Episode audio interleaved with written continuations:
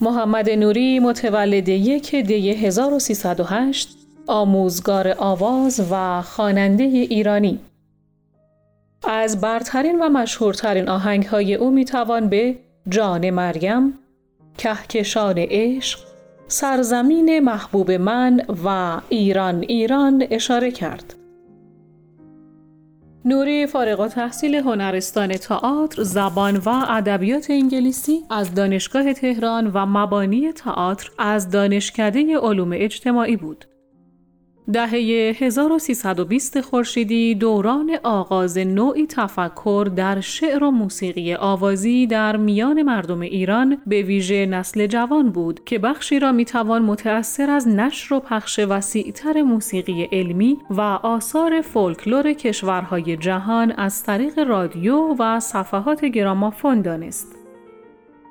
محمد نوری در همین سالها یعنی سنین نوجوانی با خواندن اشعار نوینی که بر روی نقمه های روز کشورهای غربی و برخی قطعات کلاسیک آوازی سروده شده بود کار خوانندگی را آغاز کرد.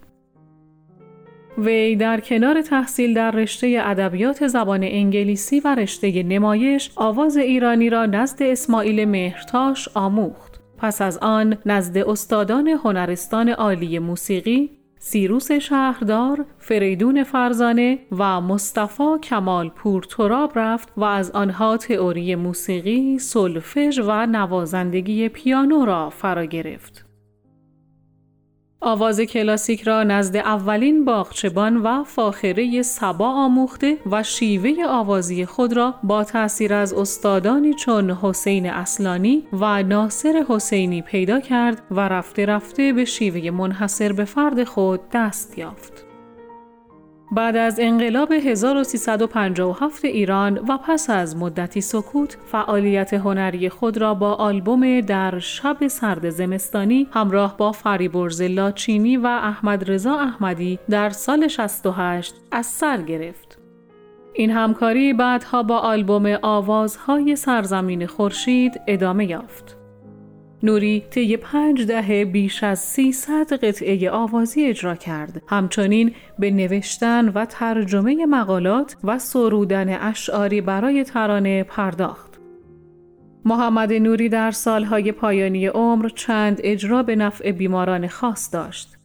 ترانه های زیادی با تم میهنی اجرا کرد. یکی از مهمترین و معروفترین ترانه های او جان مریم نام دارد که آهنگ آن از ساخته های خود نوری است.